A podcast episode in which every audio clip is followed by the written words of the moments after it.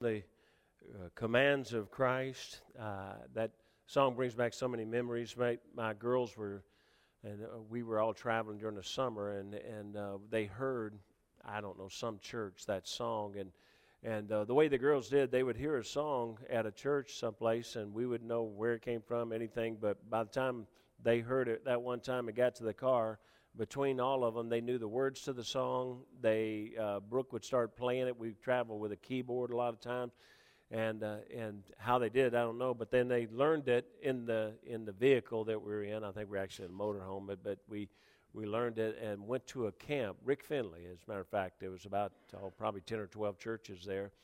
First place that they sang that song, and they. Um, uh, the invitation on Thursday night, uh, they must have must have sang that song 15 times. It just, uh, first time they came, it's just like the altar just busted open and, and kids were getting saved and things were happening. And it was pretty amazing what God did during that time. Um, so it's a lot of memories to, to that song. And, and, uh, and that, you know, and they ended up, of course, recording it later on. But um, I want you to go to John, book of John. We're in our, um, fellas, if you could get the, uh, uh, screen up there, right? Uh, that would help me. And, uh, Book of John, and we're going to be looking at John chapter 14. John chapter 14.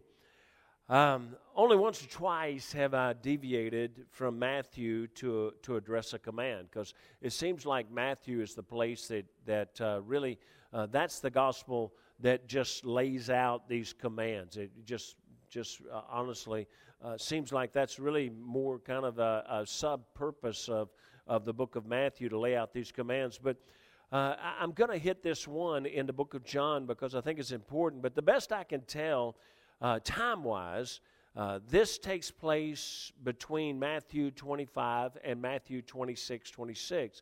So this would take place in between the last command that we just, that we just dealt with and the command that we will deal with tonight in Matthew 26, 26. And so, uh, and we will, you know, tonight, of course, we're dealing with the Lord's Supper. And, and, and this, uh, just to let you know, you ought to be here tonight. Well, we will celebrate the Lord's Supper here tonight, and we will uh, have that uh, tonight. So, uh, that's there. But that's what we're going to be dealing with because it's uh, strangely enough we do it every you know once a quarter, and uh, it, and it just worked out exactly. It's not like I planned it or anything. It worked out exactly uh, to come with this next command about the Lord's Supper on tonight when we're going to celebrate the Lord's Supper, and I thought that was wonderful. But John chapter fourteen, verse twelve. Look at verse twelve. It says, "Verily, verily, I say unto you." He that believeth on me and the works that I shall uh, I do, shall he do also. And greater works than these shall he do, because I go unto my Father. And whatsoever ye shall ask in my name, that will I do, that the Father may be glorified in the Son.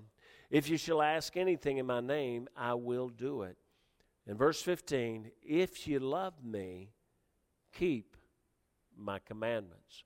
Let's pray. Father, I pray that you bless here this morning, Lord Jesus. I ask you to please just guide my mind, my thoughts. Holy Spirit of God, I yield myself to thee. I can do nothing without your, your, you working through me. If you speak through me, if in Holy Spirit, if you would speak to hearts and to minds uh, in ways that I cannot. So, Spirit of God, I yield myself to thee and I ask you, please, to fill me with your presence, your power from the top of my head to the sole of my feet to the tips of my fingers. Lord, I ask you to cleanse me from everything that would hinder you from working. And Lord, I, I ask you to this morning to wrap your arms around our church, our people, as a mighty hedge protection. And Father said, if we ask anything in the name of Jesus, and this morning in the name of Jesus Christ, I ask you to bind Satan from this place, to turn back every evil that would try to snatch away the truth, that would try to bring discouragement, to try to bring uh, even a, spirit of confusion or weariness into the minds that so that we would not hear the truth. Lord, I pray that you please bless here the morning as you promised you would. Uh, you are with us all way, all power, all way. And I thank you for that. In Jesus' name, amen as we as we look at these verses, we need to realize that the command seems to come after Judas, Iscariot has left the supper to portray Christ, and so that's where this command is going to fall in that, that timeline. Uh, Judas has, has gone and he's departed. Now he's going to betray Christ. Matthew, when you look at the book of Matthew, and that's what we've been doing with all these commands, Matthew speaks of the garden, of the prayer at this point, of the factual account of Jesus being taken in the garden and all that would lead up to the crucifixion. That's what Matthew deals with. John, on the other hand, speaks of the betrayal. In John 13, uh, verse 26, it says, Jesus answered, He it is to whom I shall give a sop when I have dipped it. And when he had dipped the sop, he gave it to Judas Iscariot, the son of Simon. And after, this, after the sop, Satan entered into him. Then said Jesus unto him, Thou that, uh, that thou doest, do quickly. Now no man at the table knew uh, what intent he spake this uh, for what intent he spake this unto him. For some of them thought, because Judas had the bag, that Jesus had said unto him, Buy those things that we have need of against the feast, or that he should give something to the poor. He then, having received the sop, went out, uh, went immediately out, and it was night. And so, uh, you know, this is where you know, where we are in in the, the sort of the timeline of what's taking place. And now John gives us a glimpse uh, at that point into the teaching that Jesus proceeded to do between the time Judas departed and until Jesus is going to enter the garden. And now, uh, honestly, John uh, 14 through 17, uh, there's, there's some wonderful teachings that will take place. And truthfully, uh, I have, uh, you know, in my plan, Lord willing, I'm going to, uh, eventually, we're going to move into that sometime in the future. We're going to look at those uh, those uh, teachings that he, that he gave there. Now, why would he give these teachings? And it, that's what becomes very important. Uh, just to give you a little illustration, why, why would those teachings be so important? Well, uh, the last sermon I ever heard, and many of you know this name, some won't, but uh, Curtis Hutson ever preached. I was I was there. He preached a sermon at the college, and and uh, uh, he was weak, very weak. He was cancer ridden. He was only about 56 years old, I think. Um, but he, that sermon, I, you know, as I sat there, literally, I thought, you know, we don't know if he'll ever preach again, and I'm not sure he ever did preach again after that sermon. And this is one of the great preachers and great soul winners of the, of the, the generation. What would he preach? And that day, to a bunch of preacher boys, a bunch of college students at, at, that time, probably about 1,400 that sat in the auditorium, maybe 1,500. They were sitting there in the auditorium. And here's what he preached he preached on the King James Bible, he preached on the importance of the King James Bible. And I don't know what that did for you, but, but that spoke volumes to me. As I sat there, I thought, this man's using his last breath, and here's what he's defending. Here's what he's teaching, here's what he's supporting. Well, I, will be honest with you, that meant a lot to me because this was a great preacher, but not just great preacher. This man was a legitimate soul winner. This man went out and won people to Christ. And so I thought, no, that's very important. Uh, later, I had the privilege of sitting on the platform when, when uh, uh, my, my preacher at that time, Dr. Jack House, had come, come back from Mexico and, and uh, not even knowing it would be his last message that he would ever preach, he preached, The bush still burns. And you know what the primary emphasis of that message was? The King James Bible. And so, I, you know, uh, what I'm saying is this is not about the Bible. I'm not that, but it's an illustration that you know when your last words are being spoken, they'll probably be pretty important to you.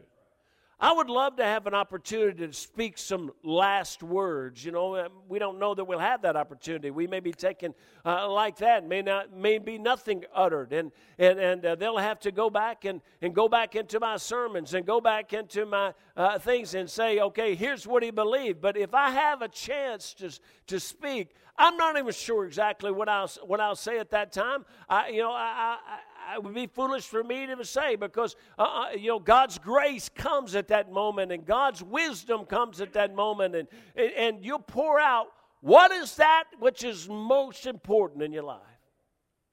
And that's what these men thought. The one thing I truly believe is that given an opportunity, our last words would be about that which is more, most important in our lives.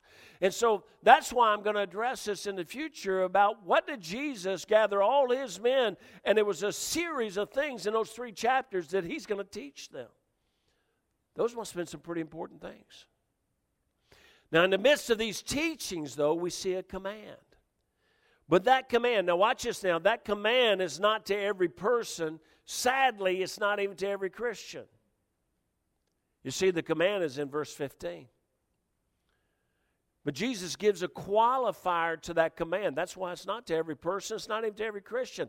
He says, If you love me, that's the qualifier. If you love me, keep my commandments.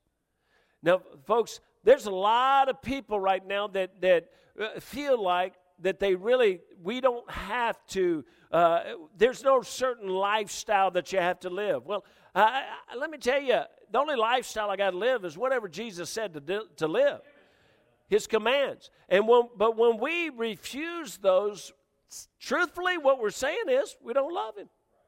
Because He said, if you love me, keep my commands.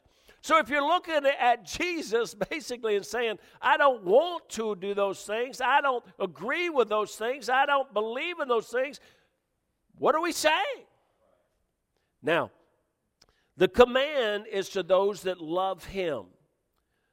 Often we look at a verse as a revealing verse. At this verse as a revealing verse. By that I mean the keeping of commandments should reveal if we love. But in reality, the keeping of the commandments does not necessitate our loving the Savior. Now, watch this now. Refusal to keep the commandments reveals, but the keeping of the commandments does not necessarily reveal. Some rigidly keep the commandments, but do so because of pride or fear, but not of love. There, there are a lot of people that, that uh, walk very rigidly in life. And the whole time it's, it's out of, of some self pride. Look at me. I walk very rigidly in life to make sure everybody knows I'm performing. There's others that are just scared to death. You know, I got this God that if I mess up, He's going to zap me. Folks, let me tell you, thank God we got a God that's not zapping us. Okay? Now, be sure your sin will find you out. I understand that. God says that. But God has also said if we confess our sins, He's faithful and just to forgive us of our sins and cleanse us from all unrighteousness. God's not up there to zap you. He's up there just saying, look, before your sin finds you out, why don't you confess it? Now, notice though, also that our love for the Savior could, should, and would, I believe, necessitate the keeping of the commandments if we really love Him. Then that ought to be true love is an action, not a word. And so if we truly love Him, that's where it just drives. Look, uh, uh, you know, I, I, uh, my wife, this, this example, I'm so wonderful, but the, uh, uh no, my wife this morning, you know, she come back from that trip. She, we had to clean out the, the CD thing to to to go uh, for the trip because she was going to have a sale down there. Thank God. Uh, and so um, she's going to go down because that's her Christmas money. She doesn't know it yet, but you can have that for her Christmas money. And I'm so good. That means don't ask me for nothing. All right, now the uh, no the but she she said to me, she said, uh, you know, the the stuff's in the back of the van and and you know what? I knew what that this telling me the stuff is still in the back of the van and needs to be set up. That wasn't a, you know, just a point of knowledge. That was a request command. That was a you know, and, and the truth is, when I walked out the door, I started out the out the door because she said, "Oh, it's okay. You got so much to do. I'm sorry. I shouldn't." And I, I you know, I started to walk out the door because, you know, I got to get there. I want to get there and get stuff going. And I turned back around and I went and hit the her key to unlock the van and I got out there. And, and I grabbed the suitcase and the stuff and brought it in and I, I set it all up. Now, wh- why? I'm not afraid of her. I'm not a. publicly. I'm not a in front of all you. I'm not afraid of her. And no, I'm not afraid of her. I don't think she's gonna, you know, beat me up, and she's not gonna light into me because I didn't do it. She's not gonna chew me up. I can't even say it. Uh, she's not going to chew me out. She's not going to attack me. She, I love her. And you know, I want to please her. And the truth is, she was going to be okay, and she would have drug that suitcase out of the back of the van, and she had drug it in, and she would never said a word to me because she respects the fact that I got things that I got to do. But you know, I'd much rather her walk in the door and be pleased because I love her.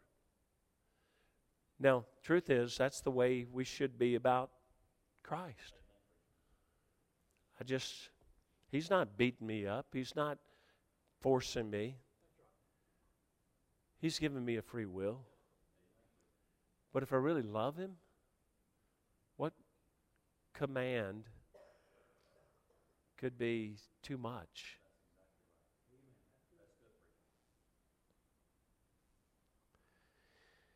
Our love for the Savior could, should, and would necessitate the keeping of the commandments. But notice also that Jesus says, Keep my commandments. I think it's very important that he says, Keep my commandments, not keep the commandments. Now, I know that Jesus is the Word, all the Word, so even the Old Testament commands, the Ten Commandments, they are His Word. They are His. But we also have to consider who he's talking to and when he's talking to them. Now, eh, you, have to look at things in, in context and even historical context. Their comprehension of who Jesus was would be some different from, from what our comprehension should be from our understanding since we have the scriptures. They didn't have. You see, simply, they didn't have John 1. In the beginning was the Word, and the Word was with God, and the Word was God. They didn't have that. Now, that being said, I believe the commands that he was addressing are the commands that we have been studying. He said, If you love me, and that's why he gets to this point. He, he's gone through all of these 40 some odd commands, and he, and, he, and he looks at them at this point and he says, I got some other things to teach you. And he's in the middle of teaching them, but he stops and says, Fellas, I'm going to find out here real soon because I'm going to die. But it'll be revealed if you really love me or not. It'll be revealed in your own heart. It, Jesus is not saying, I'm watching to see. He's saying, you're going to find out if you really love me or not. You know, the truth is that's what it's all about. It's, it's all about us looking at our own heart and just, and, and do we really love Him? And what this is going to do, He says, if you keep these commandments that I've commanded you, you can know that you really love me. And, and do you understand in this time frame? the keeping of his commandments that he's given them, that's not going to be the easiest thing in the world because they're not going to be the favorite people in some of the places they're going. It's not like everybody's going to support and support them as they try to keep these commandments. It's not like everybody's going to rejoice in it. It's kind of like uh, Arthur and I that when we went out uh, visiting yesterday and knocking on doors in kind of a ritzy area we went to, and, and can I tell you, uh, uh most of the people we that opened the door, they were in some kind of church, uh, and they would say to us that they were they were some member of some kind of church. But you know, most of them were not happy that we were there. And I said to Arthur, I said, you know, it's amazing to me that they ought to be happy that somebody's doing what Christ wanted us to do. Now, Jesus did not teach. Uh, uh, see, I, I, believe the commands that he was addressing are the commands that we've been studying. Jesus did not teach them to his disciples just to transfer some knowledge.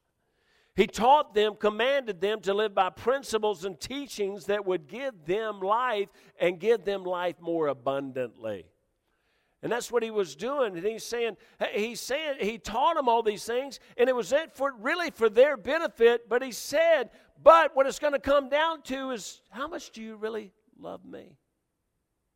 It's going to be revealed in your own heart. His teachings would strengthen their relationship with Him and increase their love, and their love for Him would be the catalyst toward continuing to obey the commands. I began to study with with verse uh, with the verses you know that precede verse 15. I want you to look back at, at verse 12 again, because in there there's not a command, but there's some importance, I believe, some things we need to look at. Verse 12 says, "Verily, verily, I say unto you, he that believeth on me, the works that I do shall he do also. Greater works than these shall he do, because I go unto my Father." You know why we can do greater works? Because all power is with us always. And so he says, And whatsoever you shall ask in my name, that will I do. That the Father may be glorified in the Son. If you shall ask anything in my name, I will do it. Listen to this, just a statement I'm going to make. We cannot love unless we believe. We will not love unless that belief drives us to action, actions that are predicated on belief, and love will allow us to do greater works. God, God says, look, if you really love me, then it's going to it's going to bring an action. And do you understand that the action, when we act upon the love that we have, that's going to increase our love. You understand that the more that we serve Him, you know, I, I believe with all my heart. You know, there's a lot of reasons I believe Arthur, I'm going to use him again, I believe he's growing in the Lord. But you know, one of the reasons I believe he's growing in the Lord is because Arthur decided to start showing up on Saturday morning and going out and knocking on doors. Because that's one of the things the Lord commanded us to do. And I, and I don't say you got to do it on Saturday morning, but I'm just saying that, that being willing to say, I want to learn, I want to grow, I want to somehow be used of God to follow the Lord, to get the gospel to other people, Watch that. The love drives him to come, the action increases his love. So, these greater works will only be accomplished through faith and trust in the name of Jesus. God recognizes faith that is in Christ. God rewards that which is done through faith in the name, the authority of Christ. God rewards that which is done because of Christ, not because of us. Jesus himself rewards those who act in his name because of his name, but also because of the faith and love we have in him. All this, and if that confuses you, all this culminates in the statement that if we love him, and I sort of in that in that kind of defining love, what does that really mean? It's not an emotion. It, it means to believe, to trust, to depend, to accept him and who he is. If we really believe, trust, depend, accept Him for who He is, we should, of course, obey His every command. If we believe, really believe He's who He is, again, I say, why in the world wouldn't we? If we just, look, if we just believe that He really is the Son of God, if we really believe He's God incarnate, if God incarnate, God Himself is telling us these are some things you need to do, why in the world would, wouldn't we do it? But the Lord even said further, He said, okay, I'm not forcing you to do it, I'm asking you to do it through love. Even the commands, so to speak, that I've given, I'm not going to force you to do them. He said, but you will if you love me. Not all Christians obey his command or even desire to, because not all Christians forgive me, love him. And not all Christians really understand who he is, his power, his ability, or his name. It's sad how many of our Christian brethren, I'm not saying they're lost, I'm saying they're, I'm talking about Christian saved brethren, how many of them are beaten up and beaten down by Satan because they really don't understand the authority and the power that they have available through their through Jesus. Until we truly believe Acts 4:12. We've got to believe Acts 4:12. Neither is there salvation in any other, for there is none other name under heaven given among men whereby we must be saved. You know, we got to really understand the name of Jesus is something. It's, there is no other name. We will not love him with a love that, that will perpetuate obedience until we understand that there's no other name under heaven whereby we must be saved. Without him, we all burn in hell. Without Him, there's no love. Without Him, we have no hope in this life. Do we really understand that? Without Him, there is no love. Without Him, there is no hope. Without Him, there is no heaven. With Him, we have hope and love and salvation. Now, this reality, this belief should, could, and I believe would drive us to obedience to Him.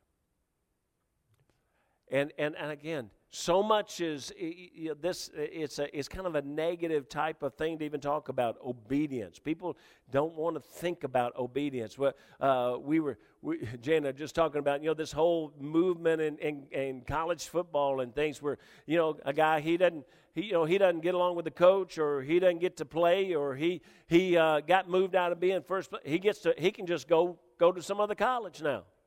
They understand? They're not helping those kids like that you know what? If you if you're not first string anymore, you know what you need to do? Work harder.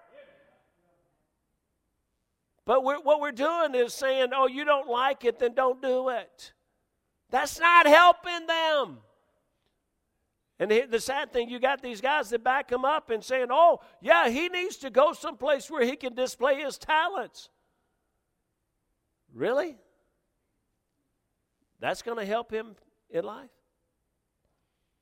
The reality, this belief should, could, and would drive us to obedience. Obedience is not a negative thing. God said, Jesus said, if you love me, obey. If you really do, obey. So the question is do we really love Him? You know, in just a few minutes, we'll conclude our service, and Miss Joe is going to be baptized this morning. Thank God the water's warm. And she's going to be baptized. You know what that is? It's obedience. As many as believed were baptized. As soon as they believed, they were baptized. You know, it's, it's just an act of obedience. And why would you go get in deep water and let some fella dunk you back in it and hold you under until you bubble. Why would you do that? Well, I believe the reason she's willing to do that is because she loves Jesus for what he's done for her.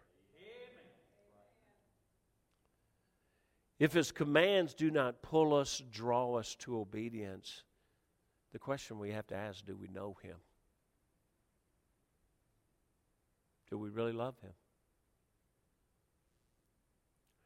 We can't love Him until we know Him.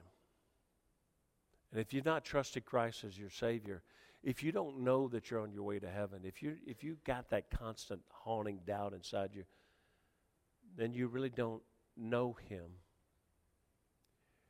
Therefore, if you don't know Him, you cannot love Him. We can make a statement of love. We can maybe even have a momentary emotion but love's so much more than that. The most important lesson today is not obedience, for you can obey without loving. Did you know that? You can obey without loving. But true love should bring obedience. Therefore, the most important issue in this command is love.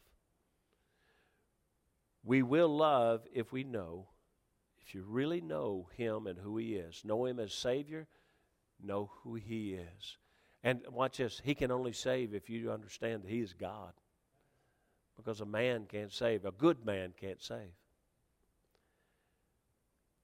We will love if we know. We will continue to love if we remember. And that's where we're going to be talking about tonight.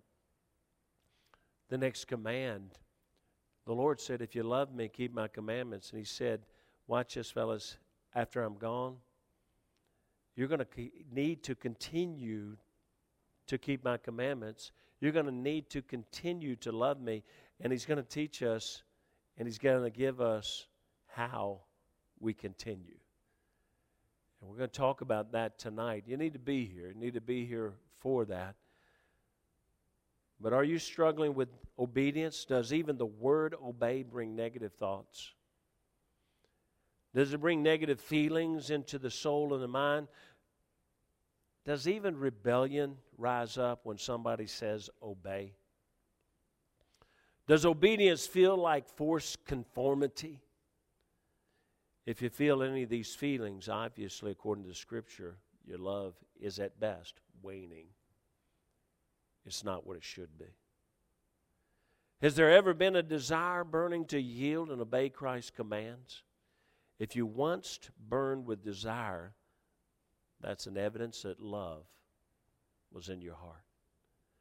Love is an action, love is an understanding, love is a decision. So, is your love strong this morning? If you don't know Christ as your Savior, you got that haunting doubt in your heart, I'm telling you, you're struggling with love because you can't love somebody you do not know. Father, I ask you to bless us this morning. Lord Jesus, thank you for your love. Thank you for your grace